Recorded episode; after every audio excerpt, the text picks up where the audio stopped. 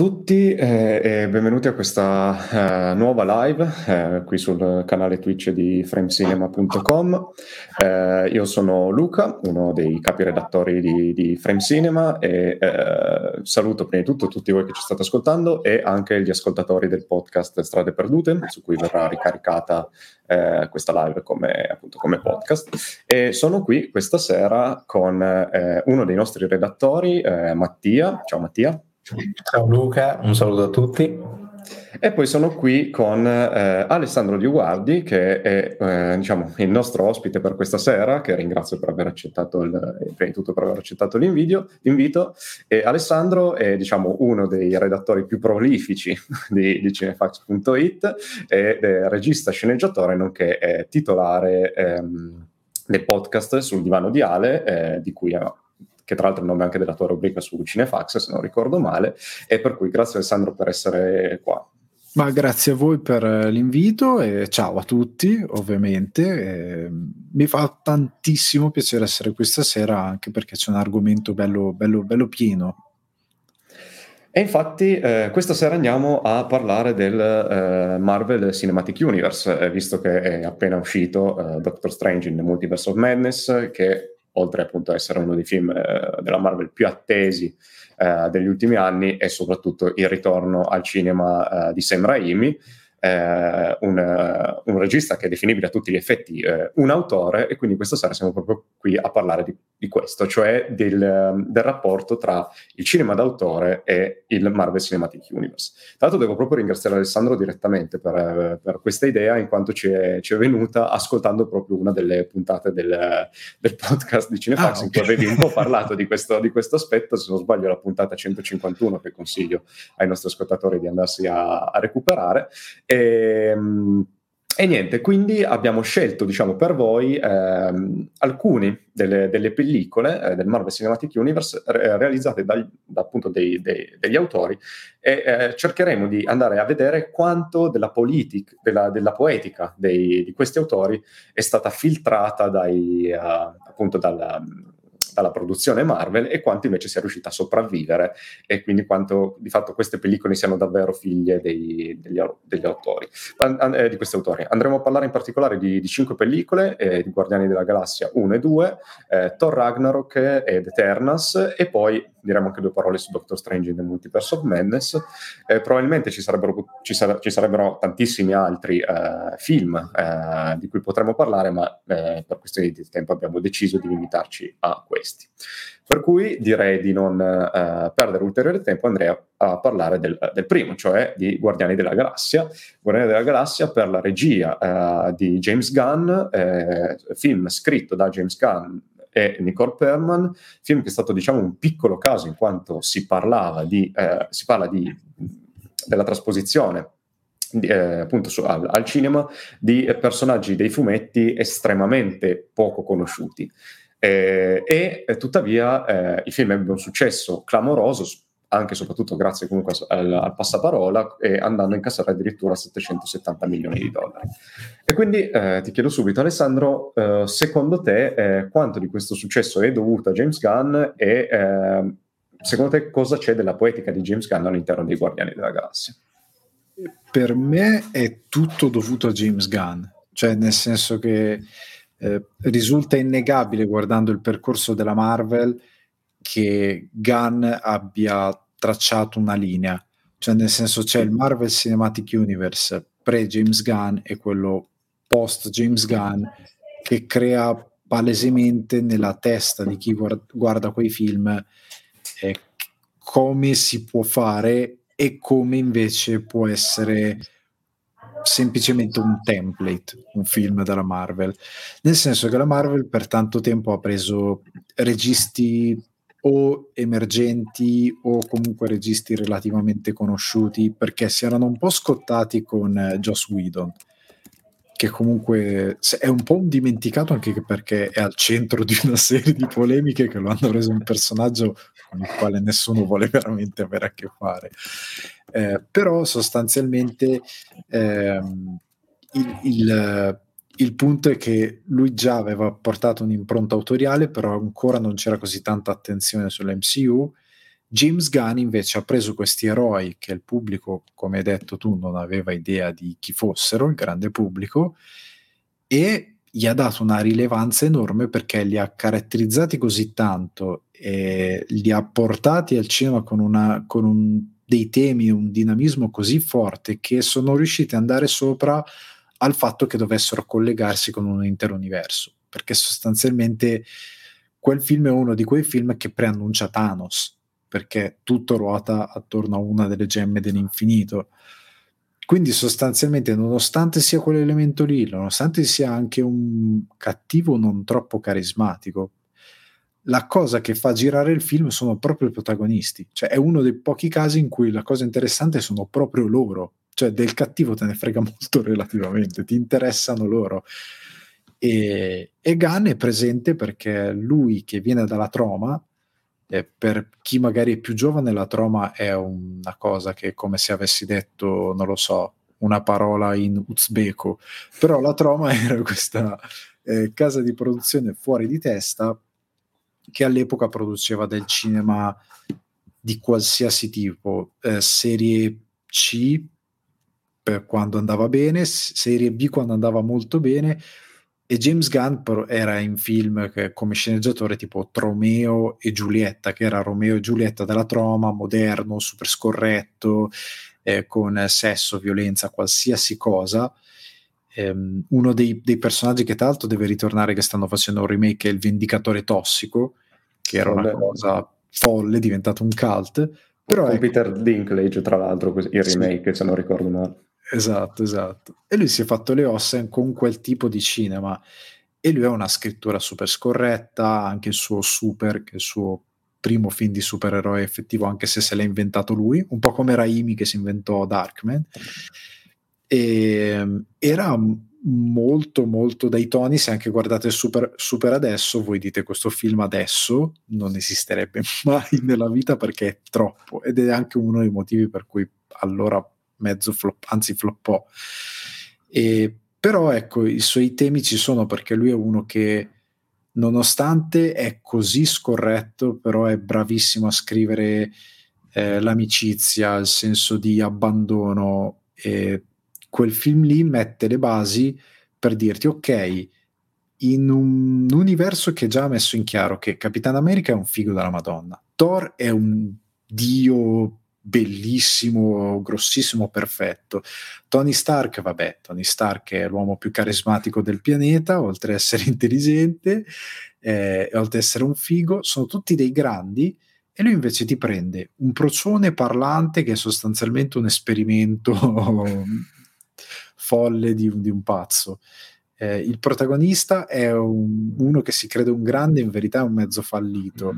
Gli altri sono dei, dei pazzi psicopatici assassini e li mette insieme e forma un gruppo di persone che non sono i reietti del loro paese, della loro città, sono i reietti della galassia, cioè nessuno vuole stare con loro. E questo tema, che è molto caro a Gunn, domina il film. Lui prende un branco di reietti, li mette insieme e i contrasti tra loro e l'unione tra loro è quello che fa grande il film.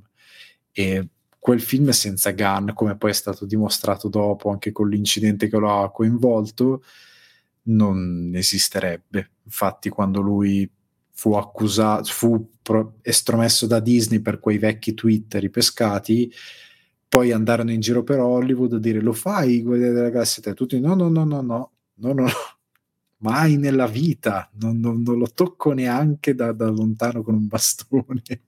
Sì, eh, giustamente, infatti, come, come giustamente detto, il, è, è, una creatura totale di ganzo. Io sono, personalmente sono completamente d'accordo. Darei la parola a Mattia se magari Sì, sono perfettamente d'accordo anche sul fatto che oltre a prendere questi personaggi, eh, come diceva Alessandro, cioè da una parte abbiamo gli Avengers, che sono comunque personaggi molto seri, qui invece Guardiani della Galassia cioè, lo spettatore ride molto eh, anche perché loro, nel loro tentare di essere seri, ma non eh, riuscendoci completamente, il film è farcito di queste battute o incomprensioni che rendono la pellicola innanzitutto scorrevole, che non, è, non annoia mai, non è mai lenta, eh, viaggia veramente, secondo me, in maniera molto, molto anche veloce.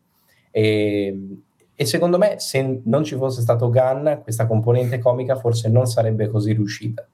Eh, infatti, secondo me si trova tantissimo anche in suoi altri film. Tipico esempio è l'ultimo, eh, The Suicide Squad, dove secondo me si vede tantissimo come lui. Poi lì, secondo me, a quanto avevo letto, ha avuto anche un controllo totale, praticamente totale su, sia sui personaggi che sulla sceneggiatura, la scrittura. Quindi lì si vede proprio come lui ha fatto quello che voleva e infatti si, si vedono anche le differenze. Mm tra i Guardiani della Galassia e The Suicide Squad. Però, nonostante non avesse libertà totale, secondo me con questo primo eh, film con cui lui entra nel Marvel Cinematic Universe eh, ha fatto un'entrata d'effetto stupefacente. Allora, sono assolutamente d'accordo, mi ricollego soltanto ad alcuni punti che avete già, già detto voi. Allora, prima di tutto, spesso e volentieri si accusa la Marvel di due cose di un umorismo eccessivo e spesso fuori luogo e di eh, cattivi ultra stereotipati, macchiettistici poco incisivi. Allora, prima di tutto, secondo me, questo è uno di, davvero di quei pochi film della Marvel che funziona perfettamente dal punto di vista della comicità, nel senso è sempre al posto giusto, è sempre molto irriverente, ma è talmente coerente col tono del film che non serve mai effettivamente a sdrammatizzare, è proprio la conseguenza di ciò che viene messo in scena in quel momento. E poi soprattutto anche la questione del cattivo, cioè il cattivo Ronan è estremamente macchiettistico, è proprio il cattivo per eccellenza, ma viene talmente ridicolizzato che il fatto di essere macchiettistico secondo me diventa quasi il, il, il punto forte, attorno a cui fai, vai, a rot- vai a far ruotare e crei delle scene completamente non convenzionali come lo scontro finale in cui eh, lui sta per deflagrare qualsiasi cosa e, eh, e il personaggio di Chris Pratt si mette a ballare per, eh, per distrarlo. E, e, quindi, secondo me, appunto, questa è, è proprio la, sono due punti sicuramente fondamentali della riuscita del film. E poi, come, come giustamente dicevi tu, Gunn viene proprio da, da, appunto, viene dalla troma, quindi viene da, uh, come hai detto tu, cinema di terza o quarta categoria. E questi sono dei supereroi di terza o quarta categoria. Quindi eh, è vero che eh, sicuramente eh, il film, eh, la poetica di Gunn è stata filtrata da, eh, ehm, appunto dalla produzione Marvel, chiaramente questo è un film per tutti, quindi non, non, c'è splatter, non c'è, non c'è, sangue, cosa che ad esempio Gunn nei suoi film ci ha abituati spesso a, a mostrare basta vedere appunto l'ultimo dei Suicide Squad. Uh, però ehm, appunto, secondo me è un film assolutamente coerente col suo percorso.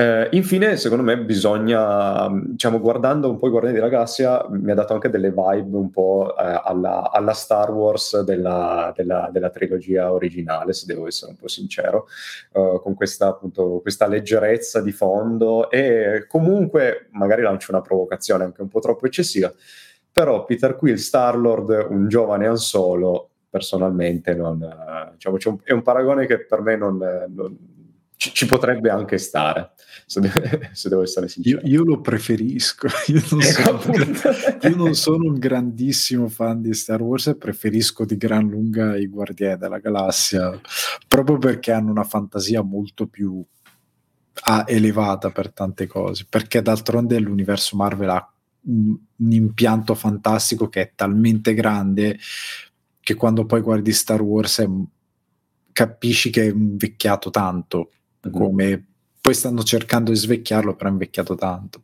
Però ecco, una cosa che mi avete fatto venire in mente, che mi stavo dimenticando, è che ehm, James Gunn, appunto, come avete detto, eh, lui ha fatto poi The Suicide Squad con Warner, dove però Warner gli ha detto, ah, loro ti hanno cacciato, noi siamo disperati, siamo qui che non riusciamo a fare un film neanche proprio pregando Satana, non ce la facciamo, ti prego aiutaci.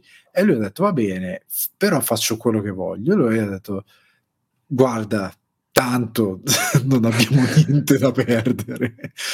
Eh, e allora gli hanno dato in mano e lui ha fatto quello che voleva, cioè a livello di violenza, a livello... e lui si è sfogato, cioè ha tirato fuori proprio troma più blockbuster, più supereroi, che è una cosa che comunque lui è chiaro che legge, ama e lì si è sfogato. In Marvel lui è il regista perfetto tra i due mondi perché ha l'intelligenza di eh, riuscire a far passare la sua voce però rimanendo nei toni che gli viene chiesto di, di applicare. Perché tra l'altro uno dei film che eh, lo ha fatto arrivare ai produttori di, grandi, di grande cinema è stato Scooby-Doo, perché lui ha scritto, eh, non mi ricordo se solo uno o due o tutti e due gli Scooby-Doo, eh, lo scrisse lui, lo sceneggiò lui e fece un botto di soldi e quella cosa, lo disse anche lui su Twitter, mi pare, gli ha cambiato la carriera, perché nel momento in cui tu scrivi un film e va mega bene, il pubblico ci si affeziona, e per il prodotto inizia a dire questo qualcosa effettivamente. Poi quando gli danno in mano Guardiani, lui riesce a fondere il suo spirito irriverente più il, l'incredibile emotività che lui riesce a costruire, perché Guardiani della Galassia parte da Peter, cioè quella scena di lui da bambino con la mamma che, che sta morendo, ha un impatto emotivo che non ti aspetti cioè è veramente forte come storia. E sei secondi dopo ha una cosa fantascientifica bellissima con l'astronave, il fascio di luce. Cioè, anche a livello di regia ti sorprendi, dici, porca miseria, che, che inizio incredibile. E ti lega in una scena di 5-10 minuti, se non, se non ricordo male, ti crea il personaggio, ti crea tutto il personaggio di Starlord e ti dice perché va in giro col Walkman, perché è così legato a un certo tipo di immaginario pop, perché uno che vive nello spazio, che non abita sulla Terra, ti cita Footloose. Per quale motivo dovrebbe farlo? Perché è cresciuto in quel periodo lì. E quello è quello che lui ricorda della Terra. Quello è il suo retaggio culturale pop.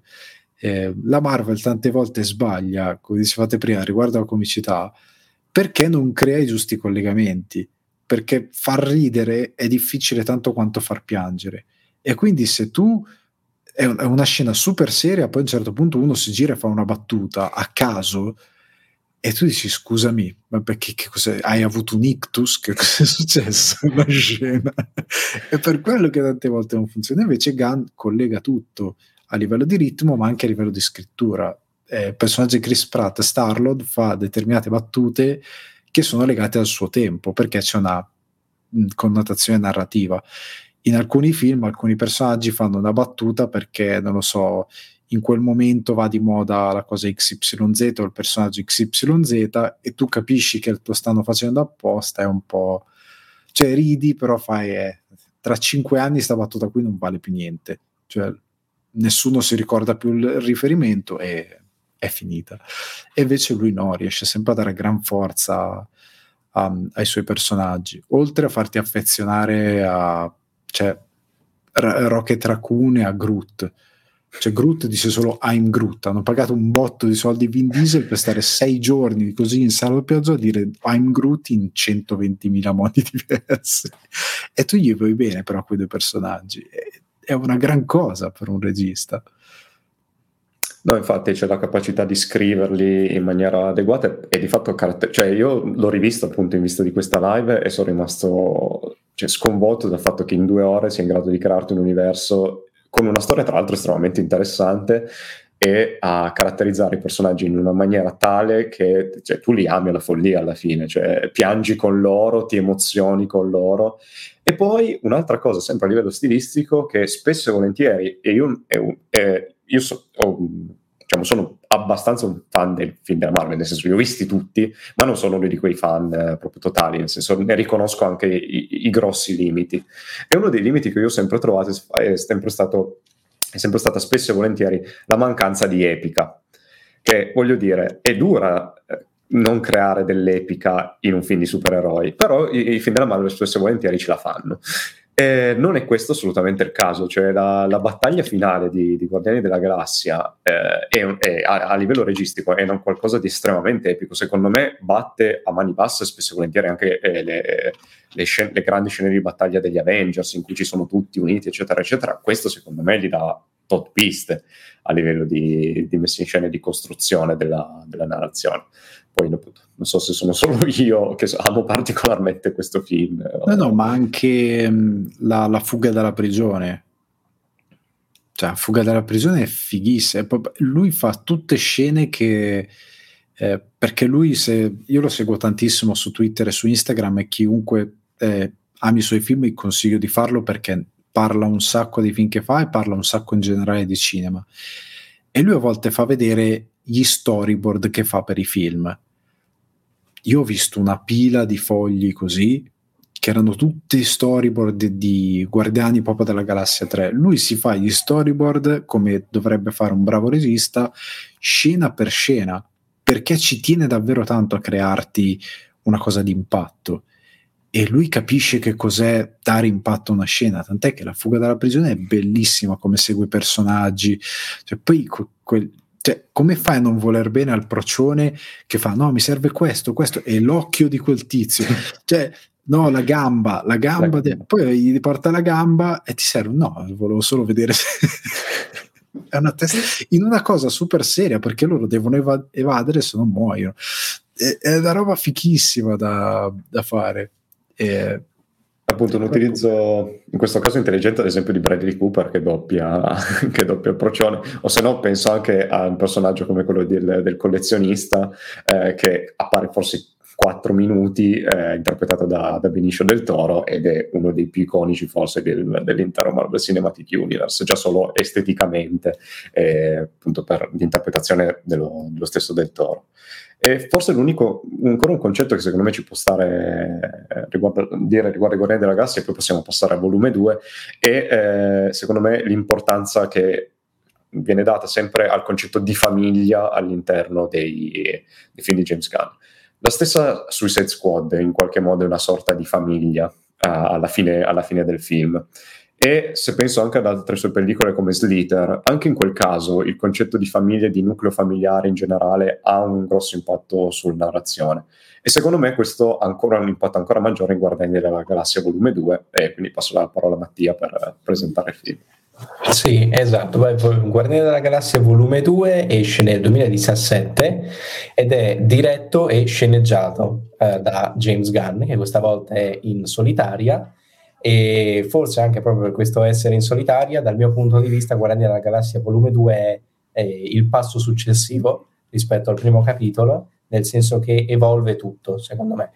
Dal punto di vista sceneggiativo, tutti i vari ehm, temi, tutti i vari elementi che erano stati introdotti con il primo capitolo vengono ripresi, sia eh, il fatto del, del retaggio della linea di sangue di Starlord, che sarà poi elemento fondamentale del film, che però non viene usato solo come pretesto per introdurre personaggi, ma anche per analizzare il suo rapporto con la figura materna, che si era vista pochissimo nel primo film, ma che, come dicevate prima, funziona alla perfezione dice tantissimo in, in pochissimo, sia con la figura paterna, che lui non ha mai conosciuto, e come il suo trovare il padre sembra allontanarlo dalla famiglia che lui si stava costruendo, dagli altri guardiani, che eh, comunque per quanto li abbiamo visti, in, li vediamo insieme combattere il mostro interdimensionale all'inizio, poi andare a portare per prendere Nebula e rubano le batterie, quindi si trovano in disaccordo.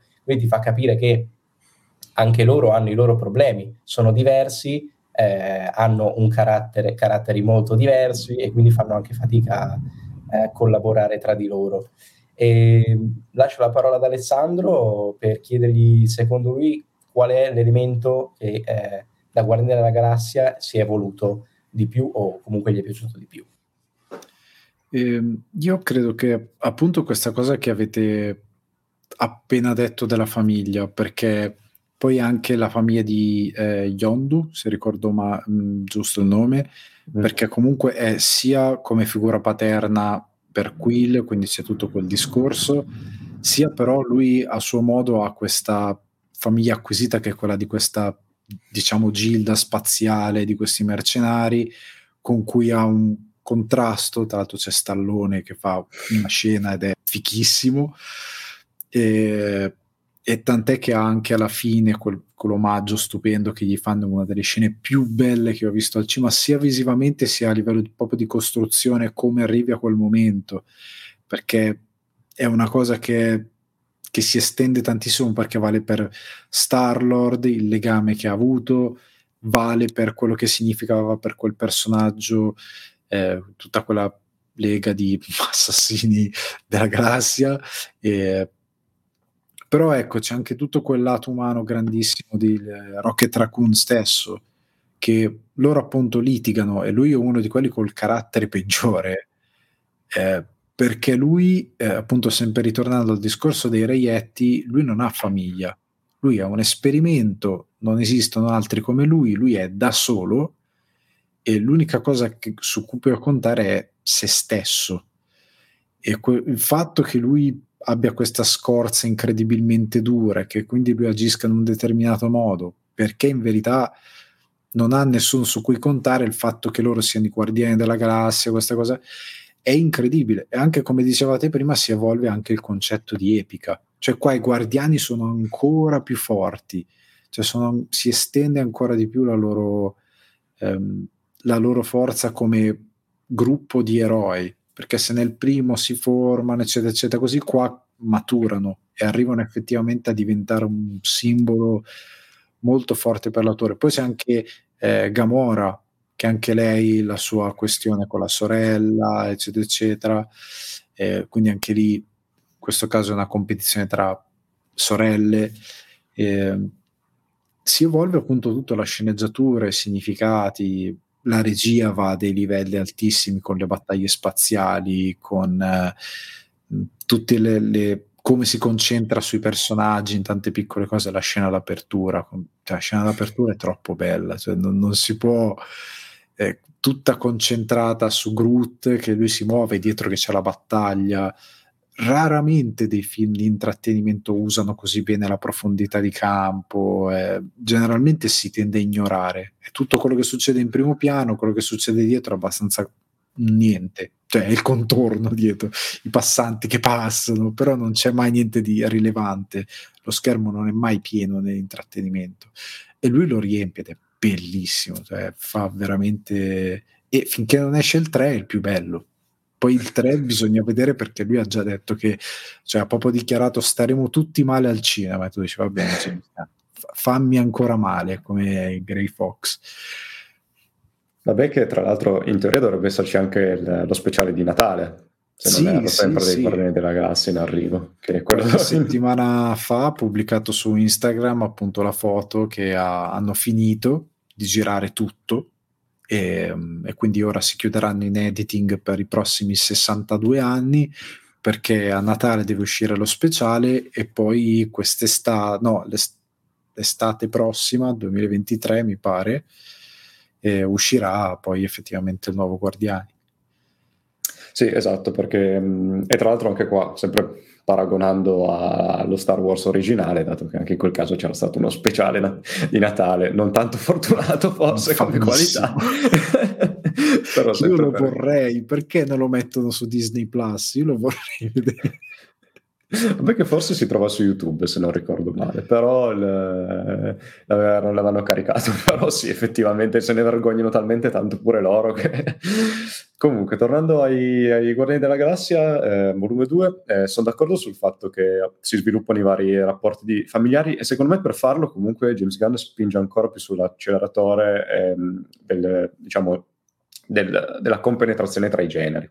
Nel senso che a me viene in mente il cioè il rapporto ad esempio tra i personaggi di Quill e, e Gamora, che sembra di essere in una commedia eh, di Howard Hawks tra un po', cioè la screwball comedy, quindi questa cosa anche fatta molto di, quasi slapstick per alcuni, per alcuni aspetti.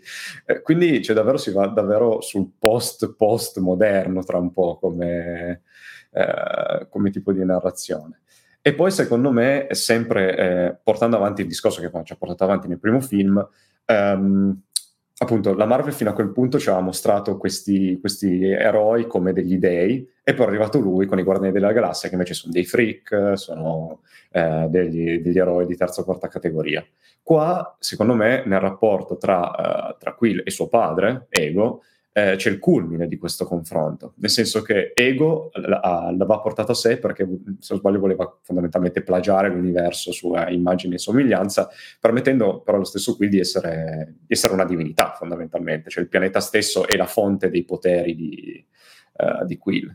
Il fatto che lui alla fine decida di rinunciare, di rinunciare a questi poteri, quindi di essere semplicemente umano, è forse l'esempio più, più classico, del, de, cioè proprio la, la, l'esempio classico della poetica di James Gunn. E, e questo l'ho trovato una cosa, una cosa, bellissima, scontata, tutto quello che vuoi, però per come te la metti in scena è, secondo me è, un, è un'evoluzione perfetta. Eh, il punto è che non, non, è più scontata perché poi se ne parlerà anche con Doctor Strange. Quello che manca spesso nella Marvel è proprio la rappresentazione della moralità degli eroi. Cioè, perché il motivo per cui ebbero successo tanti supereroi, prima di tutti Spider-Man, era perché tu ti, ti ci potevi, tu lettore eh, a 14 anni, compravi il fumetto e cavolo, l'eroe era come te. Cioè, l'eroe era esattamente come te, in quel, nel caso di Spider era proprio esattamente. Tu avevi 14 anni, li aveva anche lui, e aveva i problemi che potevi avere tu. Ehm, Marvel in, per molto tempo ha portato a schermo eroi con i quali, cioè, come fai a entrare a contatto con Tony Stark? Cioè, anche alcune, su, alcune sue debolezze che mettono, però sono debolezze da ehm, eccentrico mega ricco, cioè non sono le debolezze di un, un uomo, cioè sono le debolezze di un supereroe in, in tutti i sensi. La stessa cosa per Capitan America, ehm, fai un po' fatica a entrare in contatto con un personaggio, Thor, anche se hanno dei lati poi eh, emotivi che puoi trovare vicini, cioè co- i, sono semplicemente sentimenti umani con i quali puoi relazionarti, però non ti ci puoi avvicinare effettivamente. Guardare della Galassia sì, perché sono talmente imperfetti questi personaggi. Eh, tipo Quill ha questa mania per essere, lui cerca un po' l'approvazione di chi ha attorno. Faccio io il capo, sono io il capo. cioè, però è un insicuro cronico, è, è palese che sia insicuro, anche quando si incontra con Thor in, in Endgame. Cioè la sua reazione è loro lo lodano tutti, no, no, oh, cos'è sta roba? No, no, sono figo anch'io. Eh, sono tutti personaggi che hanno dei grossi problemi e ti, ti ci puoi avvicinare di più piuttosto di personaggi che sono perfetti sostanzialmente. E questa cosa del rinunciare a essere un, praticamente un dio è una cosa molto importante, per quanto banale, però dà una lezione che è quello che dovrebbero sempre fare i fumetti, che parte da un eroe, o comunque in generale il percorso dell'eroe, che parte da una figura così grande, però per insegnare qualcosa anche a te. È brutto quando i supereroi smettono di passare un messaggio sociale, perché poi succedono i danni dove vedi gente che scrive delle cose abominevoli a livello umano e come immagine di profilo sa Spider-Man. E tu dici, scusami, scusami, dovete morire tutti, immagine di profilo Spider-Man. Tu dici, scusami, ma perché ti piace Spider-Man? Non ho capito, non hai capito niente. Perché purtroppo tante volte non passa, soprattutto negli ultimi film, la poetica del, dell'eroe e la moralità dell'eroe.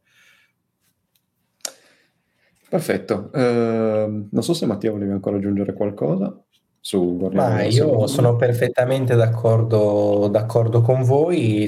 Anch'io, secondo me, l'elemento più interessante del film è proprio il rapporto che si costruisce tra i vari personaggi. A me, per esempio, piace sempre molto e mi colpisce molto come ha gestito il rapporto tra Drax e, e Mantis, che sono gli, tra gli unici due che non hanno un rapporto diretto con altri, perché comunque Peter ha Gamora e ha il padre, eh, Rocket ha comunque Groot, mentre Drax, la moglie e la figlia sono morti, Mantis si scopre che è stata rapita o comunque presa come schiava da piccolissima da, da Ego e quindi ha vissuto tutta la vita con, questo, con questa persona che non è neanche umana, tra l'altro, quindi figuriamoci come ha potuto vivere, e loro due si, si completano a vicenda però in una maniera che esula, diciamo, dal rapporto più familiare, secondo me è più un rapporto d'amicizia, no? Di sì, ok, per esempio viene in mente Drax che gli dice no, ma tu sei proprio brutta, brutta forte, però è, va bene così, eh, cioè, è, un, è un preso, no? Perché gli dice, perché le, così sai che le persone quando ti amano, ti amano veramente, no? Perché sei bello dentro, no? Che può essere, uno dice, beh, è ovvio, no? Però non è mai così ovvio.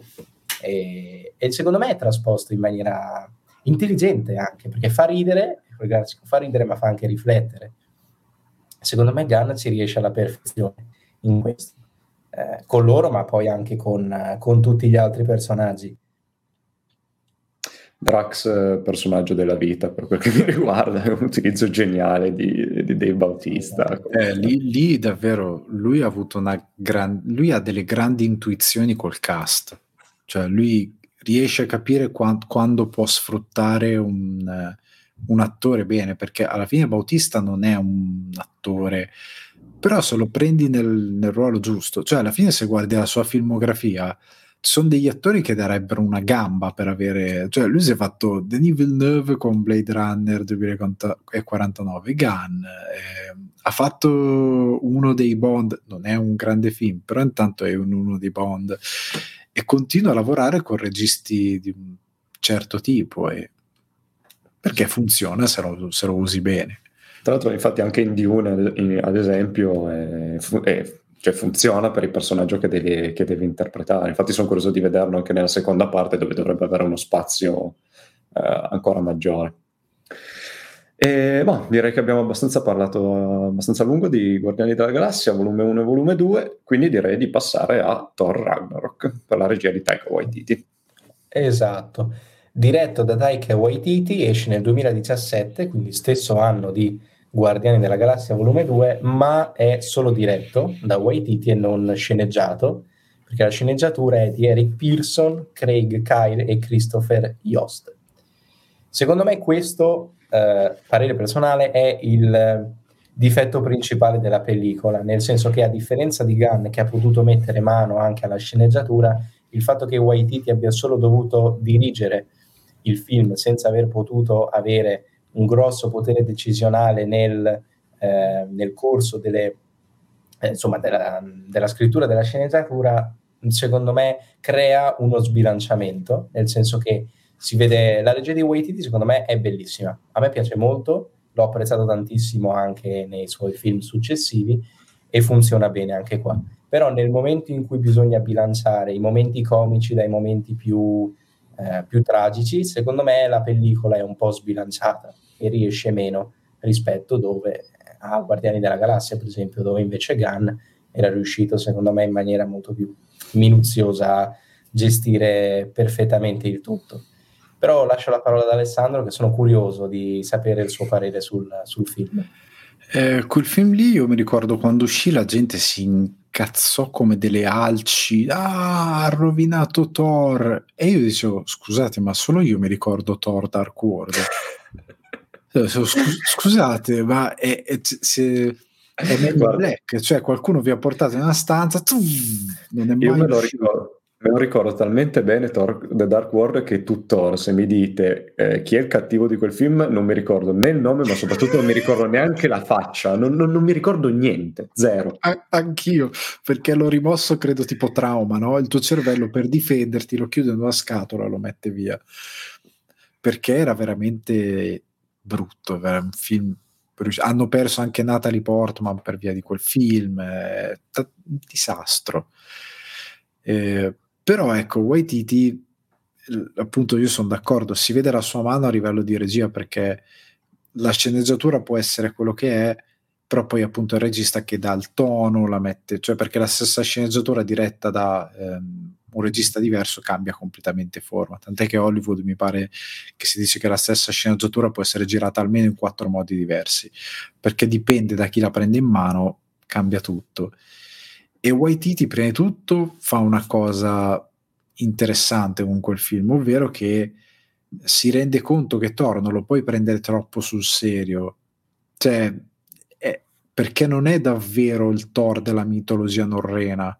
Cioè non puoi dargli davvero dei tratti seriosi perché appena lo fai incontrare con, con la realtà non funziona più.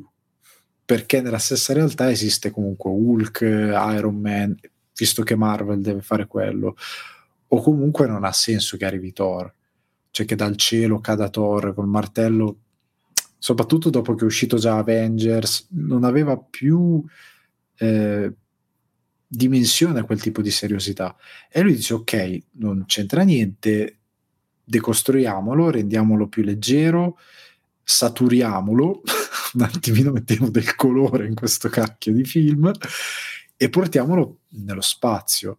Cioè il fatto di eh, avere l'uso tanto di, di, colori, di spalle comiche, eh, di, di, di, portarti in un universo anche dove Thor è quasi depotenziato perché non è così imbattibile. Cioè fa, fa, fa ridere che lui sostanzialmente va giù perché tipo lo taserano cioè il dio del tuono lo taseri è, è, una, è una vaccata è una vaccata palesemente pensata perché deve essere un'assurdità quella cosa lì.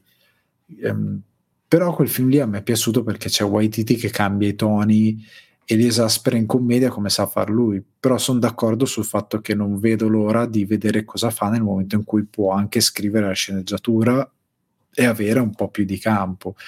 Però un, per me quel film è io me lo sono rivisto anche un paio di volte a casa, per me continua a essere gradevole, non è tutto questo, cioè non stai facendo una cosa tipo God of War, cioè se fosse stato un progetto stand alone, cioè solo Thor, non esistono gli altri supereroi, non esistono i supereroi, è solo Thor, capisco che qualcuno possa dire, eh ma cavolo è troppo stupido, posso dire va bene, ma in questo contesto cioè, è meglio che sia così. E poi anche qui, visto che si parlava di autori, la comicità di Waititi, il modo di essere demenziale, eccetera, eccetera, è, è, proprio il suo cinema. Cioè, se guardate anche gli altri film che ha fatto lui, è il suo modo di far ridere, il suo modo di mettere in scena l'assurdo. È proprio Taika Waititi quel film. E per me è stato un, un, buon, uh, un buon compromesso chiamarlo, piuttosto che fare un altro Dark World. Cioè, Thor Dark World 2, no, no, no, grazie. Datela Waititi per sempre, non lo voglio più vedere. Tanto come dice Alessandro, ha detto che se, se lo vai in maniera più seria stile God of War viene fuori da no. Ma eh, purtroppo The Northman non è God of War, sarebbe stato meglio se fosse venuto fuori come God of War. Invece approfittiamo anche di interagire un attimo con la chat. Rosario ci chiede invece cosa eh, ne pensiamo del personaggio di Thor in Endgame, che effettivamente ha, una, ha avuto una gestione sicuramente particolare. Eh, lì ehm, un po' sono esigenze produttive che loro hanno gestito con molta creatività.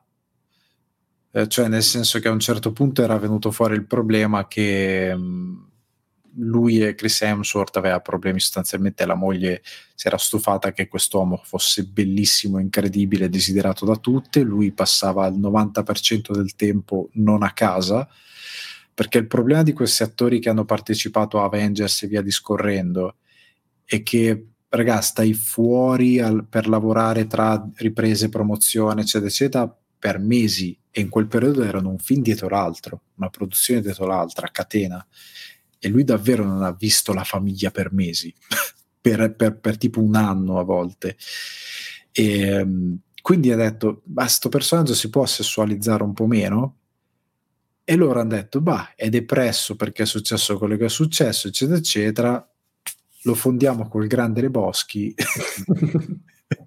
e ha tirato fuori questo personaggio, che però è, è anche, per me ha anche un senso, cioè se guardate anche un certo modo immaginare la mitologia norrena, cioè è un retaggio molto moderno il fatto che le divinità debbano essere col six pack e dei modelli di Gucci, cioè erano un po' più non è che al, nel, storicamente all'epoca la gente fosse così bella e figa, cioè, quindi non potevano immaginarsi dei personaggi così.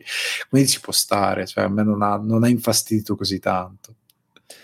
Anzi, secondo me quel, quel personaggio paradossalmente, cioè, per quanto sia molto votato chiaramente alla comicità, eh, paradossalmente è, è, una versione clamorosamente drammatica perché comunque è, è, un, è, personaggio fondamentalmente che soffre di una sindrome da stress post-traumatico, quindi c'è nel senso che l'ha portato a, a, ad abbandonarsi completamente a tutta una serie di cose. Quindi io quella versione personalmente non mi, è, non mi è dispiaciuta. Certo, fosse arrivata direttamente dopo Thor The Dark World sarebbe stata decisamente poco continua, ma dopo Ragnarok in cui comunque il, il personaggio era stato già parecchio decostruito, eh, secondo me può funzionare. Intanto dalla chat ci, ci suggeriscono prima di tutto di una petizione per portare God of War al cinema e poi Alessandro anche di buttarlo direttamente nella Marvel, tanto con, con il multiverso si può effettivamente fare tutto. Si può fare tutto. Kratos, eh, vabbè, ma Kratos, eh, se, se, fosse stato nell'MCU non ci sarebbero stati endgame. Cioè, arrivava e dava un cazzottone a eh, subito lo faceva fuori, cioè a Thanos. Cioè, finito tutto, 20 minuti di film. Tornando invece a Ragnarok, diciamo, il mio punto di vista, io, io, ho sempre avuto un problema con questo film, nel senso che non ho mai capito se mi sia piaciuto o meno. nel senso che è un film che sicuramente mi ha, mi ha divertito. D'altra parte, eh, diciamo, questa, questo essere molto, molto parodico alla lunga l'ho trovato anche un po' estenuante, cioè forse l'ho trovato anche davvero troppo. Eh, ad esempio il film come Guardiani della Galassia, appunto la parte di comicità, per quanto molto dissacrante eccetera, era molto più bilanciata qua, alla lunga mi ha, forse mi ha, mi ha dato un po' fastidio. Però secondo me regala dei momenti estremamente validi, sì, anche a livello secondo me un po' metacinematografico, nel senso che io se penso alla sequenza in cui eh, ad Asgard c'è, eh, c'è, appunto questa rappresentazione della morte eh, apparente di Loki eh, nel secondo capitolo, questa rappresentazione teatrale tra l'altro con un cameo spostosissimo di Matt Damon a caso. E, e, sembra essere una presa in giro totale dei film precedenti, perché appunto c'è questa cosa iper melodrammatica che però, però viene messa molto alla berlina all'interno del film. Quindi, quest- ad esempio, secondo me Waititi si vede anche in queste, in queste cose, in queste, piccole, in queste, piccole, scelte. Secondo me il film però, mh, diciamo, questa compenetrazione tra Waititi e le esigenze un po' della Marvel in generale, secondo me crolla abbastanza sul finale. Perché lì si parla comunque di un, della distruzione letterale di un, di un pianeta, dice di Asgard stesso, che viene trattata secondo me in maniera non proprio funzionale. Cioè, mh, lo stesso film all'inizio parte in un determinato modo, diven- va completamente a ruota libera nel secondo a livello di essere appunto dissacrante, eccetera, eccetera, e verso la fine torna molto sui binari più standard. Quindi mh, per me non è completamente riuscito, forse appunto probabilmente per il fatto che Waititi non è stato lo sceneggiatore del film, e quindi anche io sono curioso di vedere cosa, cosa farà con eh, Thor Love and Thunder, però eh, non so, ho sempre avuto un, un eh, diciamo dei sentimenti contrastanti riguardo a Thor Ragnarok. Io, io però... avrei, avrei tolto o cambiato un paio di scene che riguardano Hulk, perché forse gli eccessi demenziali sono quelli di Hulk tipo quando lui si lancia che si deve trasformare, non si trasforma, cade piatto e il cane, il lupo gigante lo butta via. Ok, la battuta è carina, però per una volta potevi dare dignità a quel personaggio, farlo trasformare, perché in quel momento serviva un attimino di epica.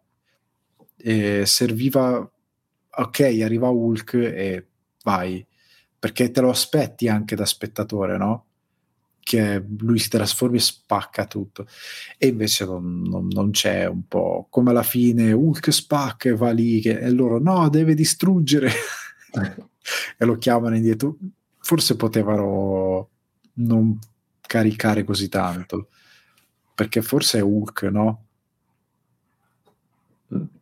L'elemento più cosa sì, sì, sì. sì, sì, sono d'accordo. Se penso anche ad esempio ad alcune scene a metafilm se non sbaglio che giocano anche con la nudità dello stesso, dello stesso cioè in quel momento mi sembra quasi di vedere un cinepanettone. Effettivamente tra l'altro su, su YouTube eh, mi è venuto in mente perché su YouTube si può notare un trailer eh, un trailer fittizio meraviglioso che si chiama Natale ad Asgard che è stato creato sulle scene proprio di, di Thor Ragnarok e d'altra parte un po' lo è effettivamente se uno, se uno, ci pensa.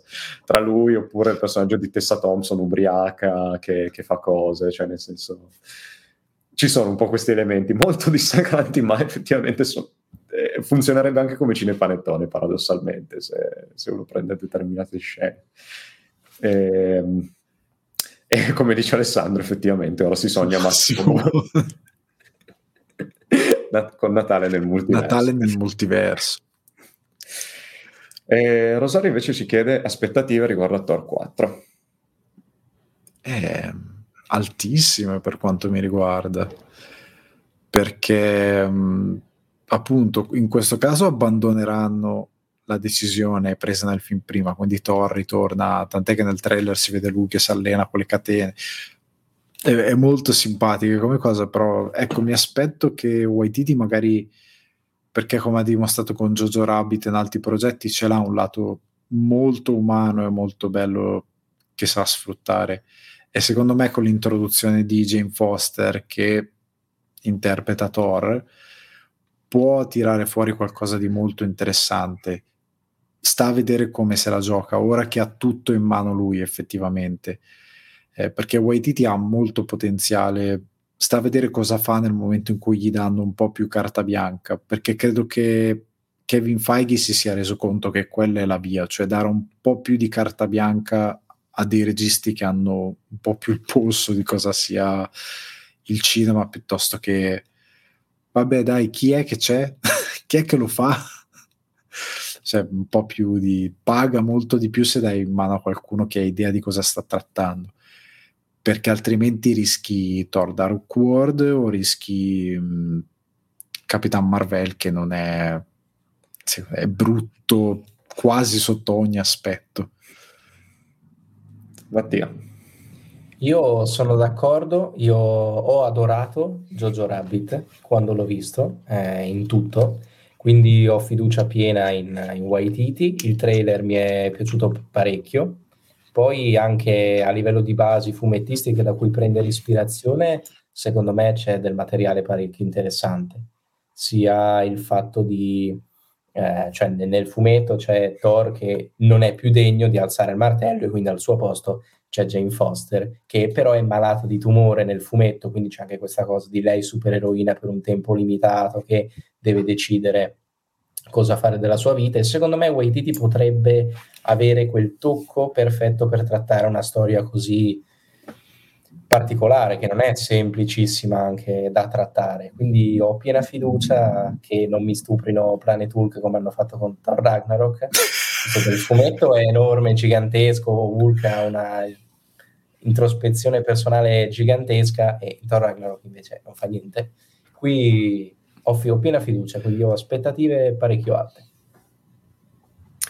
Eh, sì, diciamo anche io ho buone aspettative, sono curioso di vedere come Waititi diciamo, gestirà anche la presenza ad esempio dei Guardiani della Galassia, che forse come tipo di personaggi sono anche quelli che si avvicinano di più al, al, al suo stile e mi auguro anche che a, ci sia una buona gestione di, di, Christian Bale come villain, in quanto diciamo, la stessa Kate Blanchett secondo me diciamo, il suo personaggio, lei era, è brava come sempre, ma lei è brava anche se interpreta un cactus, e, e, però secondo me il suo personaggio non era proprio particolarmente, particolarmente riuscito. E, e quindi boh, vedere, staremo, staremo, a vedere come, come, andrà a finire. E in generale io ho piena fiducia in Waititi sin da quando avevo eh, visto il uh, suo uh, mockumentary What, uh, What We Do in the Shadow Ah, che eh, bello quello. Eh, bellissimo, che tra l'altro, appunto, io, essendo torinese, cito anche il fatto che aveva vinto il premio come miglior sceneggiatura qua al Torino Film Festival, quindi diciamo, Torino, ha contribuito a spingere Waititi eh, anche come premio. Eh, se non eh, vogliamo dire altro, direi che possiamo passare ad Eternals. Eh, Eternals è un film del, uscito nel 2021 per la regia di Chloe Zhao, eh, che arriva appunto al cinema con, que- con, questo film dopo aver vinto l'Oscar. In realtà chiaramente eh, diciamo, la regia del film era stata affidata ben prima della, della vittoria dell'Oscar per, per, Nomadland, quindi c'era sicuramente eh, grande attesa anche perché appunto Eternals diciamo, sembrava potesse essere diciamo, di nuovo un caso simile a Guardiani della Galassia non tanto per eh, i temi trattati o per il modo di, mess- con cui sarebbero stati messi in scena, ma perché si trattava comunque di eh, un film prima di tutto legato molto alla dimensione un po' uni- dell'universo, quindi galattica del, uh, del, Marvel Cinematic Universe, affidata di nuovo a, eh, di nuovo anche in questo caso, un gruppo di personaggi, quindi un film corale, affidato di nuovo a eh, diciamo una, una, regista, in questo caso eh, di, di, una certa importanza, e che appunto eh, diciamo, fino a quel momento, tra, tra, l'altro, aveva lavorato soltanto all'interno del, del, cinema indipendente, un po' come aveva fatto James Gunn anche prima di, eh, di Guardian della Galassia, almeno come, come regista. Eh, il risultato eh, qual è? Personalmente non è, non è, un film che mi dispiace, anzi, eh, però, diciamo, eh, esprimerò il mio pensiero in maniera più dettagliata dopo perché prima voglio sentire Alessandro cosa ne pensa. Eh, è un film che a me non è dispiaciuto, prima di tutto perché nessun film Marvel tranne appunto i Guardiani di Gun ha particolarmente a cuore l'idea di fondere come si deve effetti visivi e um, location e soprattutto di dare credibilità agli effetti visivi. Questo è un grosso problema. Cioè abbiamo visto tutti No Way Home dove c'erano degli effetti visivi che stati candidati agli Oscar e ho detto complimenti a tutti per aver pagato molto bene questa candidatura, ma nel film ci sono dei momenti veramente bassi di VFX eh, come in Black Panther, eh, che ci sono VFX non completati. Eh, ci sono tanti film che hanno un uso dei VFX abbastanza criminale. Eh, la Zao, che a quanto pare viene fuori che sia stata abbastanza un, rigida e, e, e, chi ha lavorato alla post-produzione eh, si era fatta tipo delle magliette sono sopravvissuto a Chloe Zhao, una cosa del genere, adesso non mi ricordo bene. Eh, comunque lei ha martellato parecchio e al cinema tanti shot, tipo quelli finali con, eh, con, con la terra, con questo profilo che viene fuori dal mare, sono fichissimi, sono fatti veramente alla grande hanno un senso di epica molto forte. A parte questo, eh, e a parte che ha, ha, trattato abbastanza benino il film, il problema degli Eterni, secondo me, sta in due cose. Uno, che la Jao in verità doveva girare Death Stranding. Cioè, se, se fanno un adattamento di Death Stranding, datelo a Chloe Zhao, perché la sua poetica e il, il Kojima, secondo me, in quella cosa si sposano benissimo. Per quanto riguarda eh, lei che fa gli Eterni, il problema è che non mi sembrano eh, presi- davvero inseriti come si deve con tutte le giustificazioni del caso nell'MCU. Cioè sono un po' buttati co- con eh, sabbia e burro, cioè non, non entrano così bene nella narrativa. Sembra quasi come se fosse un film stand alone per tanti versi, perché comunque per quanto sia bello sotto certi punti di vista, a volte tu dici, porca miseria, ma sta cosa non c'ha senso. Cioè non ha alcun senso che loro, oh, c'è Thanos che vuol far fuori metà della popolazione dell'universo e questi titani tornano quando raggiungono l'energia e quindi non tornano. Cioè è una minaccia verso di loro e loro dovrebbero agire quando c'è una minaccia verso il ritorno di questi personaggi. E quindi che, perché non sono intervenuti? perché nessuno ci aveva pensato che dovevano esistere, cioè questo era il punto. Però ecco, lì dovevano, cioè, sono un po' alieni a tutto il resto. Torneranno sicuramente, secondo me, post, secondo me inseriranno un possibile ritorno degli Eterni dopo Guardiani, ma soprattutto dopo il primo Fantastici 4 perché partirà tutto quell'universo nello spazio. Dopo ci sarà posto per loro però in questo momento li ho visti un po' estranei. È un film che in alcune cose secondo me non, non è così avvincente, loro non sono così non sono sempre interessanti come personaggi e io volevo vedere Death Stranding, cioè personalmente per me era quello, lo so, però il film non è male. Ti segnalo questo commento. Mentre sto giocando, bravissimo, bravissimo. Ehm, Mattia. Sì, uh, io l'ho visto al cinema e l'ho rivisto apposta per, per la live. Al cinema mi aveva preso di più, devo dire, mi aveva forse anche complice lo schermo gigantesco, l'impianto sonoro che a casa, insomma, per varie limitazioni uno non può riprodurre. Eh, essendo un, fi- un, film che punta tanto, secondo me, sull'aspetto visivo, e come diceva, si vede, tra l'altro ho guardato anche un pezzo dello speciale che si trova su Disney Plus dove spiegano un po' di retroscena ed effettivamente ho scoperto che Chloe Zhao ha cos- insomma, no, costretto, però convinto eh, la, la, produzione a girare molte scene eh, non in studio ma in, eh, ambientazioni reali, quindi forse anche per quello avevano le magliette, no? perché so che tutta la scena finale l'hanno girata con i monzoni che gli, insomma, facevano volare via la roba, i, tutta l'acqua, no? cioè, c'era davvero, no? mentre guardando, non so, i backstage di Endgame è tutto molto bello, però sono in 10 e poi è tutto green screen e si vede anche dal mio punto di vista. Quindi questo è sicuramente un punto in più ad Eternals, però sì, condivido secondo me i, il, il, il, discorso dei, dei, personaggi, alcuni sono interessanti, soprattutto perché gli viene dato più spazio, mentre altri potrebbero, ma alla fine danno di meno, non so, penso a Macari, no? che è questo personaggio che è sordo-muto e, e corre velocissimo e potrebbe dare tanto, però in realtà anche di, di tempo su schermo non ne ha tantissimo, ma anche Truig o, o Sprite sono secondo me personaggi un po' messi in secondo piano rispetto ad altri che sì, sono, cioè, figo Icaris per l'amor di Dio perché vola e spara i raggi laser, però magari poi alla fine cosa ha da dire di più rispetto agli altri da dargli così tanto tempo a schermo. Secondo me se andrebbero bilanciati in maniera un po' più un po', un po diversa.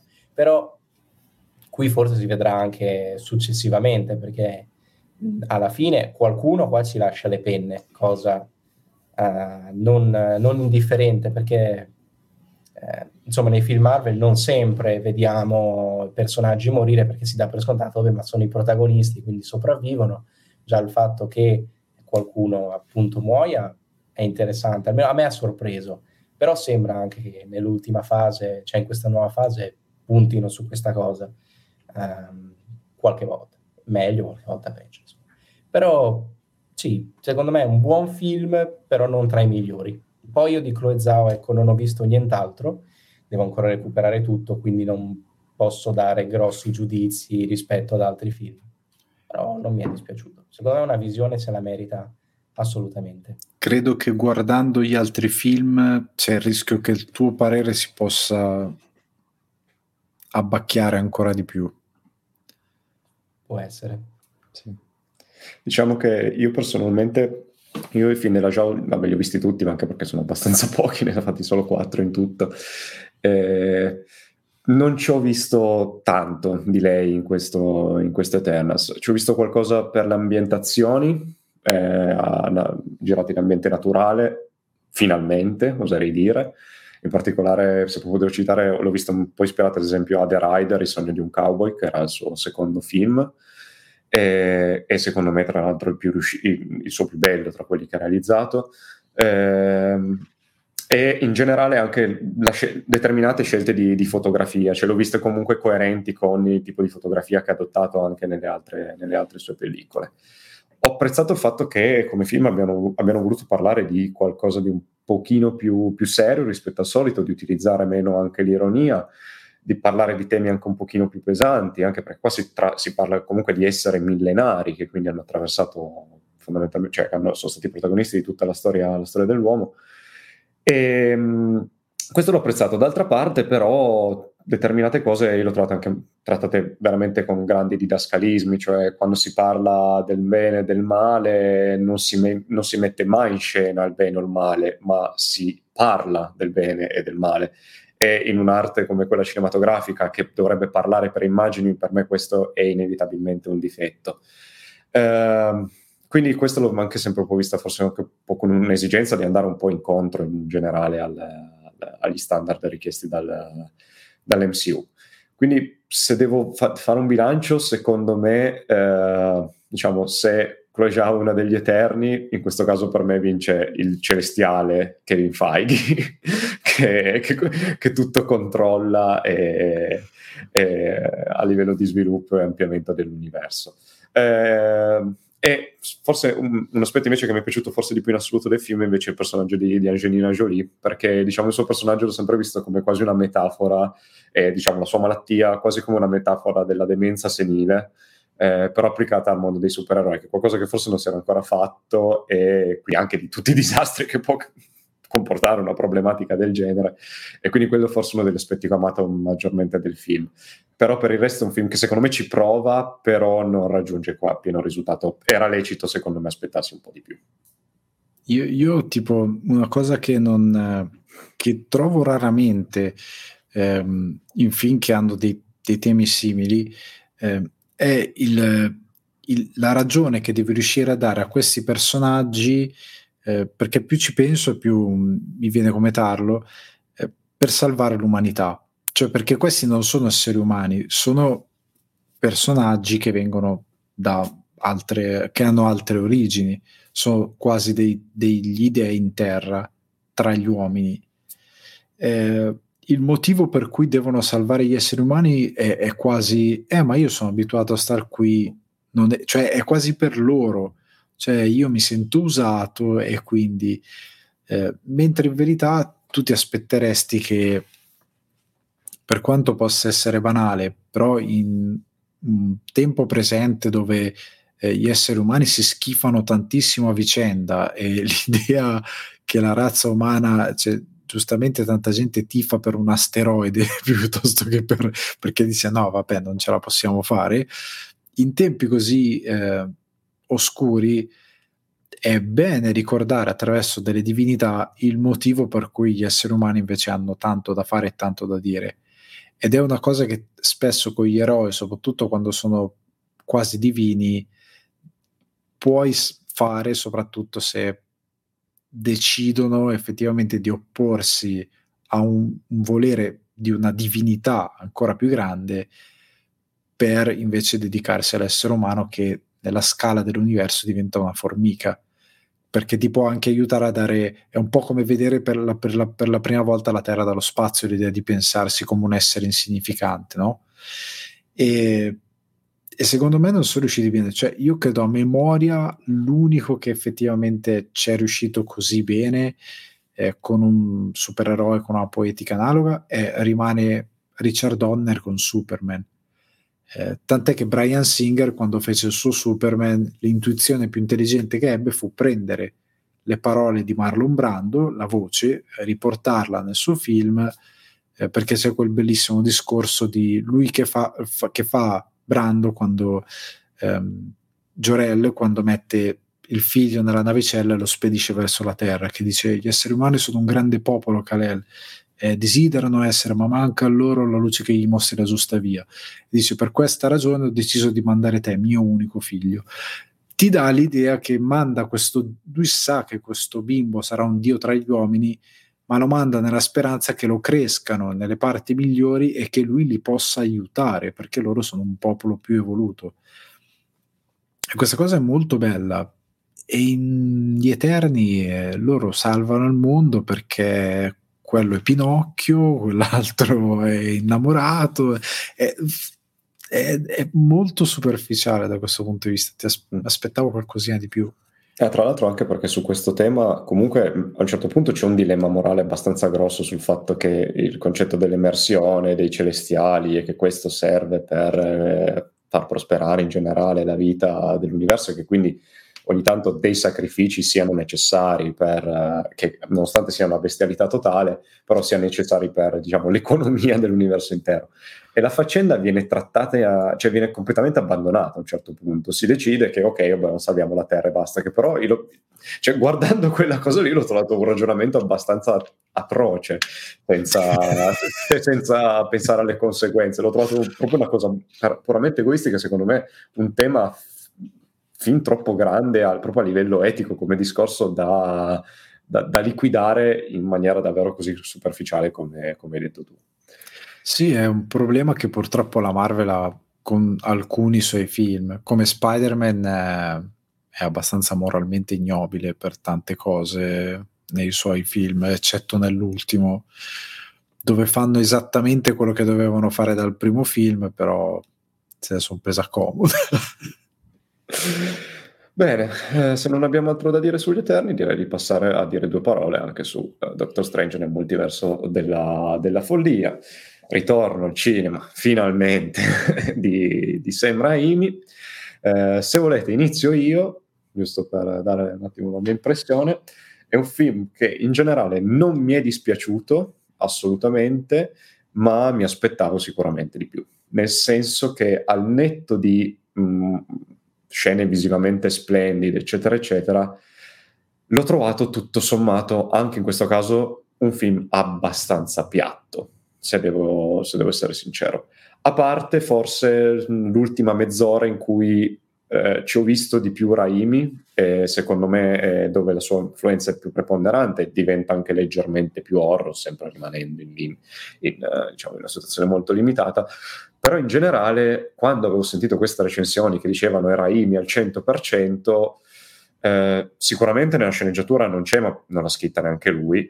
Eh, però anche a livello di messa in scena non l'ho trovato poi così diverso rispetto a tante altre cose che ho visto all'interno della Marvel. L'ho visto sicuramente su un livello alto, nel senso che la, la qualità è, è indubbia, ma come film, tutto sommato, anche questo l'ho trovato molto piatto come tanti altri che ho visto nel, nel, all'interno del Marvel Cinematic Universe.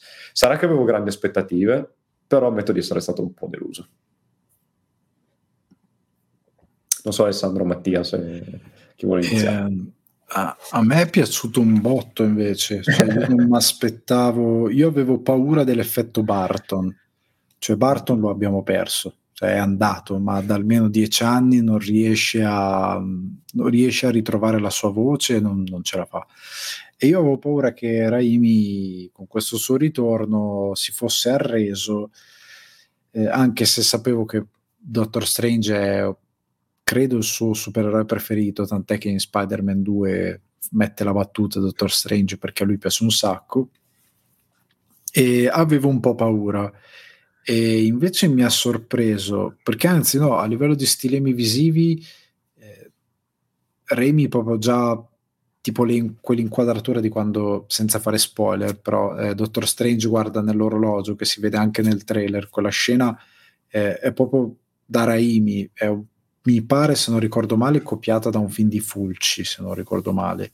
Eh, però è proprio uno dei suoi stili visivi, è come usa gli zoom, come sghemba tante volte in alcuni movimenti di macchina, eh, come per tutto il film lui ti dà con una mano un croccantino e poi ti mozza la mano. Cioè tutto il film è così, tieni questa cosa bellissima, tam! E te, subito dopo te la, te la toglie.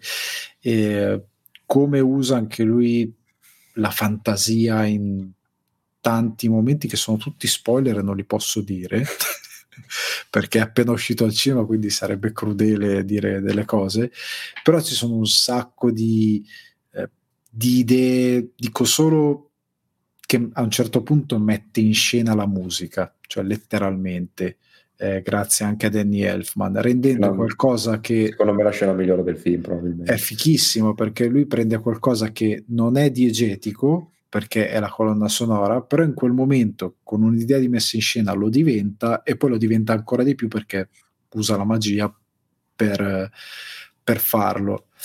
Ed è fichissimo, come è fichissimo alcune cose nel finale, come pieno di citazioni del suo cinema e come ecco proprio all'inizio eh, sarà che io l'avrò visto 792 miliardi di volte però all'inizio quando c'è quella mm, proprio non è spoiler perché sono i primi 5 minuti di film quella battaglia col polipo gigante ci sono un paio di, di shot presi, presi da Spider-Man 2 cioè lui li ha riprodotti pari pari rifatti sì. come, come voleva lui e, ehm, e poi oltre al fatto che Raimi, anche se non ha scritto la sceneggiatura, però nel mettere in scena eh, l'eroe, l'epica dell'eroe è super presente.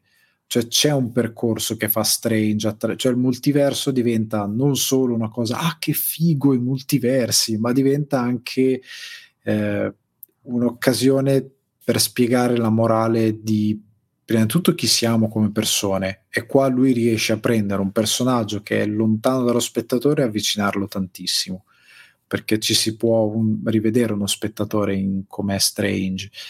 Eh, lo umanizza molto di più gli fa fare un percorso dell'eroe come glielo fa fare a Wanda anche se non, non proprio dell'eroe ma comunque gli fa fare un percorso ed è fatto secondo me in modo molto interessante.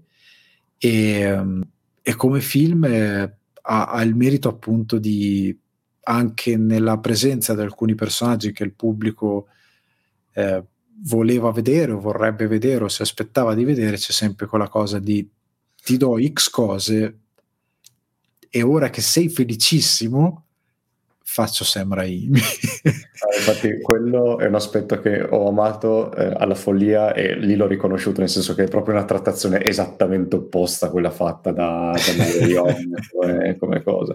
Eh, forse giusto per integrare un pochino, sono d'accordo che molti, a livello stilistico effettivamente si vedono molte cose sue, inquadrature sgambe, eh, che mi fanno ripensare alla trilogia di, di Dead per dire.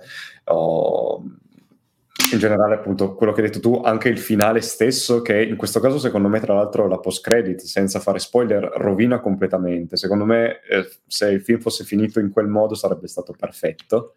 Eh, sono molto uh, da Sam Raimi forse quello che mi ha... Ho, ho probabilmente patito proprio un una certa pigrizia nella, a livello di sceneggiatura che secondo me avviene all'interno del film. Però do, adesso devo condividere per forza questo commento che si ricollega a quello che hai detto Alessandro prima, cioè ti mozza la mano così ci puoi montare una motosega. È quello, lui vuole, lui vuole, quel tipo di follia ed è tanta, tanta roba che la Marvel gli abbia fatto fare determinate scene, perché alcune scene non sono proprio da, da Marvel, per quanto non siano incredibilmente orrorifiche, però sono... cioè Wanda è proprio una strega, e nel senso più orrorifico del termine. Mattia.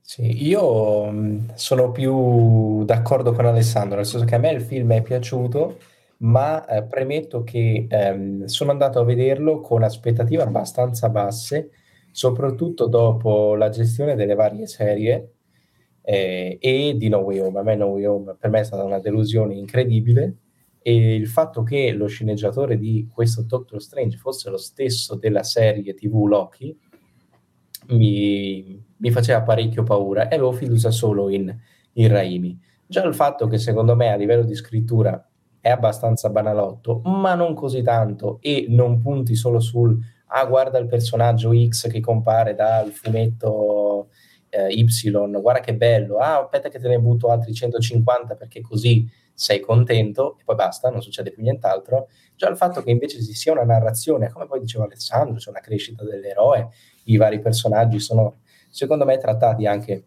in una maniera interessante, Strange ha un'evoluzione che si collega anche a quello visto in precedenza. A me è piaciuto per esempio anche abbastanza il personaggio di America Chavez, che non è approfonditissimo, però è introdotto, fa il suo e lo vedremo adesso poi successivamente.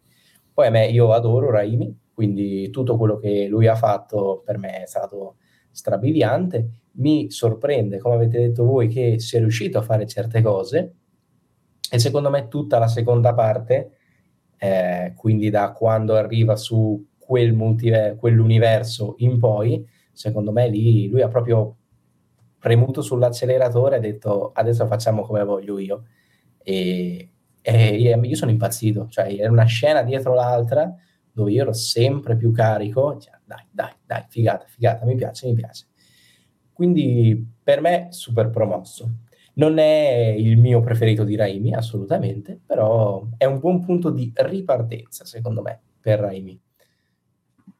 Ecco, vi lancio la, adesso la provocazione. Uh, Raimi tornerà al cinema a fare quello che, quello che, vuole, tornerà a fare un Drag Me to Hell, per citare forse il più recente, su cui ha avuto totale controllo.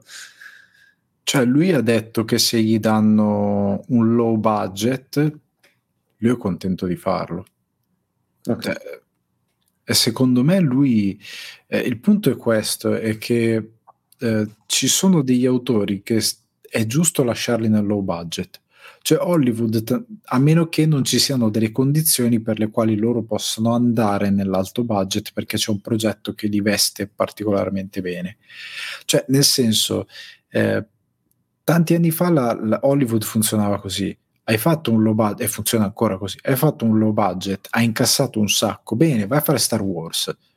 Cioè, è famosa la storia di eh, George Lucas che chiama David Lynch per fargli dirigere Star Wars. Ma ti pare che può fare Star Wars? Tant'è che lui racconta che quando lo invita eh, gli fa vedere gli storyboard con gli Ewok e lui comincia a avere il mal di testa. Ma ti pare uno che ha fatto Erasered può fare la cosa con gli Ewok? non lo farà mai no, non è una roba che può funzionare, però funzionava così eh, Hollywood e tante volte lo fa ancora. Quando invece ok fare determinati progetti, magari anche ad alto budget con degli autori, però se sono molto a loro agio nell'avere totale controllo della pellicola, fagli fare un progetto da 4 milioni, 10 milioni più piccolo, fagli fare quello che vuole.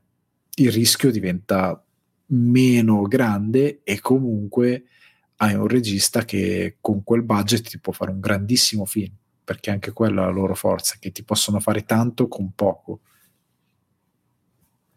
Sono assolutamente d'accordo, quindi incrociamo le dita che, che possa venire presto. Anch'io sono assolutamente d'accordo su tutto. Bene ragazzi, dai direi che abbiamo abbastanza sviscerato qualsiasi tema, se non ci sono altre Guarda, io ho Ah, tirato giù due o tre domandine da, da Instagram e avrei piacere un po' di discutere insieme. Allora, la prima, per rimanere in tema Doctor Strange e multiverso, è ehm, ci chiedono se la Marvel riuscirà a gestire nel lungo periodo le varie complicazioni che il multiverso ha iniziato a presentare.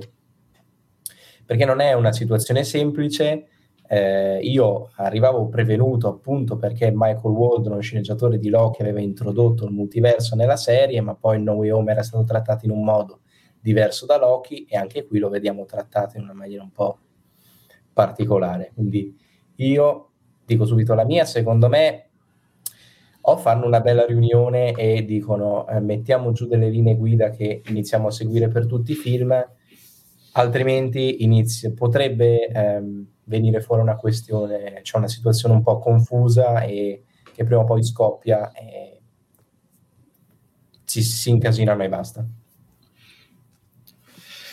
E secondo me anche beh, c'è molta possibilità che non riescano a gestirla perché già hanno messo eh, in moto una serie di segni che mostrano il fatto che potrebbero non gestirla e fare un casino atroce eh, perché d'altronde è un'idea talmente eh, fumettistica che o la abbracci però la contieni o fai un casino. Mi spiego meglio. Prendiamo lo Spider-Man animato di Sony.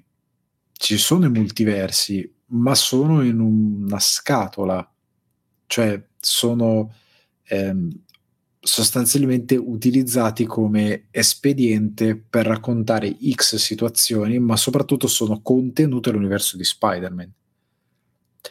Qua, eh, sfortunatamente, con live action hai anche il problema che purtroppo è, è, già presente nel momento in cui fai un universo condiviso in live action e nel momento in cui fai un universo condiviso in generale del bilanciare i toni cioè, è difficile bilanciare insieme Doctor Strange che poi incontra Spider-Man, che poi incontra Hulk, che poi incontra... È molto difficile, tant'è che due, gli ultimi due Avengers, perché funzionano? Perché loro li hanno messi in delle scatoline. Eh, personaggio X sta con personaggio Y e quell'altro sta con quell'altro. Non sono, se non proprio alla fine, tutti insieme perché non avrebbe neanche funzionato a livello di toni e anche sarebbe stato un casino narrativamente. Però credo che potrebbero complicarsi tantissimo la vita e potrebbe essere la loro fine. Ma io credo che sia solo un arco temporaneo. Cioè, se sono furbi, questo è solo un arco temporaneo. Lo sfrutteranno per arrivare dove devono arrivare e poi lo chiuderanno e passeranno ad altro. Sì, sono d'accordo. Infatti, cioè, se, per ora ho visto, non mi ricordo se tre o quattro versioni del multiverso e sono tutte e tre diverse e tutte hanno regole diverse, sembra. Quindi, eh, diciamo, la situazione non è, non è, propriamente chiara. Quindi sono d'accordo con Alessandro che secondo me lo sfrutteranno il giusto, anche perché io comincio già a esserne quasi stufo e siamo solo all'inizio. Quindi non possono costruirci dieci anni solo su questo ma anche perché, ecco, come dicevi, le regole cambiano già, cioè nel senso, eh, perché in Spider-Man No Way Home gli Spider-Man alternativi sono diversi, ma in Doctor Strange gli Strange alternativi sono tutti uguali? E come funzionano le regole? Come funziona anche per Loki? Loki sono tutti diversi, ma eh, che, te, perché ci sono già delle di discrepanze che o le decidiamo perché in verità nel multiverso sono versioni alternative e puoi effettivamente giocare, però devi definire una regola ben precisa. È sempre lui, non è sempre lui, eh, ci sono varianti, ci sono variabili. Devi però dare una linea chiara e già qua non c'è questa cosa. Senza contare anche, ehm, diciamo, il, eh, il legame che si è andato a creare con la Sony, con il personaggio di Venom che era stato preso alla fine di Venom 2, introdotto in No Way Home per la post-credit, per lasciare lì il simbionte e introdurlo successivamente, ma in Morbius, eh, soprattutto nelle post-credit, viene fatto un collegamento che però va a distruggere completamente tutto quello che era stato introdotto riguardo al multiverso, sia in Loki che in Spider-Man, quindi anche per questo io ho molta paura che non Beh, riusciranno a gestirlo. Ma, ma Sony c'è da dire che Sony sono dei truffatori. cioè, eh, Venom 2 è stata una delle più grandi scammate della storia del cinema. Cioè, nel senso che quel film ha incassato per un motivo solo, uno e uno soltanto, perché tutti speravano vedere Spider-Man. Basta. E basta, perché loro hanno passato, se voi avete fatto caso, eh, le due settimane prima dell'uscita di Venom 2 era un continuo eh, release di interviste dove i capoccia di Sony dicevano eh ma potrebbe succedere, eh ma potrebbe succedere e la gente si è caricata e è andata a pallettoni al cinema con questa aspettativa. Poi anche per come abbiamo visto in No Way Home era tutta una scammata perché in verità Tom Hardy e Tom Holland non si possono incontrare perché continuano a essere in due universi diversi e quindi mi ha fatto niente. E tra l'altro si sono bruciati anche l'introduzione di Venom nell'universo di Tom Holland, qualora lo, vorressero, lo volessero introdurre, perché è orribile il modo in cui l'hanno portato. e senza senso, perché sì, perché le regole di Venom sono molto aleatorie, perché a quanto pare basta che gli fai un taglietto diventi anche tu un simbionte, cioè che non, co- come funziona sta cosa. Sì. E, ehm, rimanendo invece su Doctor Strange, um, ci chiedo una brevissima comparazione tra il primo e il secondo. Voi cosa ne pensate? Ale, prego. Eh, io il primo lo ricordo molto poco. Eh, devo dire la verità, è passato un sacco di tempo e non era un film che mi era piaciuto talmente tanto a dire ah che bello, voglio rivedere Doctor Strange. Era un film che era abbastanza dimenticabile eh, credo sia un cambio, questo è palesemente un film diretto da un autore che ha una voce molto ben specifica.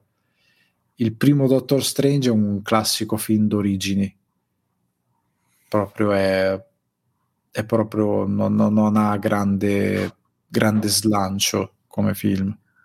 Sono d'accordo, forse secondo me aveva delle sequenze comunque notevoli, aveva, mi ricordo un paio di sequenze comunque proprio vota, votate allo psichedelico quasi totale che secondo me erano anche abbastanza riuscite, eh, alcune palesemente copiate da Inception come, come, cosa che però a livello visivo eh, funzionavano. E una cosa che avevo anche apprezzato di quel film secondo me era la battaglia finale, per quanto anche lì fosse abbastanza dissacrante, cioè ribaltava un po' le, reg- le regole canoniche del della battaglia finale con l'altro che bloccava Dormammu a ripetizione e quindi anche lì non, non c'era un effettivo climax, però l'avevo trovato abbastanza divertente.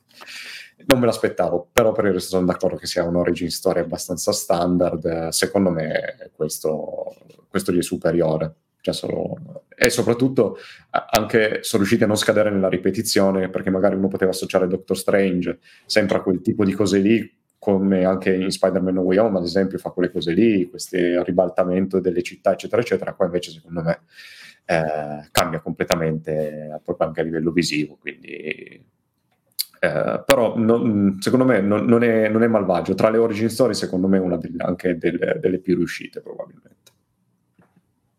Sì, anche secondo me questo secondo capitolo è superiore, nonostante io sia grande fan di Scott Derrickson però secondo me è uno bravo a dirigere i film horror. Lì avevo un film con... Com'è? E ci colleghiamo al discorso di prima. Hai un alto budget, però il regista alla fine cosa può dare di, di suo all'interno di un film come Doctor Strange? Ha, di, insomma, ha diretto bene le scene d'azione, però per il resto una, una costruzione molto, molto classica. E chiuderei con l'ultima domanda che ci chiede quali registi eh, non MCU vedremo bene in un futuro film eh, del, dell'universo condiviso e perché. Lascio ah. la parola a voi prima, se avete già un'idea. Domanda interessante. Io ne ho due. Vai. Allora, eh, a me piacerebbe, piacerebbe vedere un Edgar Wright che si cimenta con l'MCU, soltanto che non lo faranno perché gliel'hanno già impedito una volta. Avrei davvero voluto vedere l'Ant-Man di, di Wright, secondo me avrebbe, sarebbe potuto venire fuori qualcosa di interessante. E invece, soprattutto, io vorrei vedere un film dell'MCU diretto da Gareth Evans eh, un picchiatutto totale, potrebbe essere anche banalmente un Shang-Chi 2, nonostante non abbia neanche visto il primo, però con le arti marziali si potrebbe prestare, o anche un Captain America, basta che se le diano nella maniera più spettacolare possibile e lui quelle scene le sa girare da Dio. Gareth Evans, giusto per chi non lo sapesse, è chiaramente regista soprattutto di, della, della dual, dualogia di The Ride, probabilmente i film diciamo, d'azione secondo me più spettacolari mai realizzati proprio nella storia del cinema, probabilmente. Sì, eh, effettivamente io mi aspettavo, eh, per Shang-Chi sarebbe stato perfetto, perché la Marvel ha dei, degli stuntman e dei stunt coordinator incredibili, ma come hanno detto più volte in più interviste, non possono far granché perché a volte hanno tempi molto limitati, perché determinati determinato tipo di violenza non la puoi rappresentare e quindi deve essere tutto molto asciutto, tutto molto poco interessante da quel punto di vista. Però Shang-Chi, cavolo, è un film d'arti marziali. Oddio, hanno messo qualcosa interessante perché ha un po' di sequenze però tipo la battaglia finale è ter- cioè tutto l'ultimo atto di Shang-Chi è terribile. È veramente brutto. È veramente brutto. Eh, come registi oddio adesso dovrei pensare a qualcuno che possa qualcuno di forte più che altro che possa prendere in mano qualcosa del dell'MCU, bisogna anche pensare a dei personaggi che sono rimasti fuori dal, dal, dall'MCU e che possono essere rappresentati bene. Ecco, eh, uno che eh, avrei voluto e che ormai è stato bruciato, eh, forse servirebbe un regista action di botte anche per un possibile Daredevil, cioè che sia eh, oddio, sto avendo un lapsus, il regista di John Wick e, e mio Dio, eh, Atomica Bionda, lui è veramente bravo. Eh, Zaleschi, Taleschi, eh, sì, sta, Stahelski. Stahelski, lui. Lui che sia Daredevil o che sia eh, una cosa di questo tipo sarebbe, sarebbe interessante. Anche tipo Moon Knight, Moon Knight doveva essere una cosa quasi finceriana, cioè sarebbe stato bellissimo.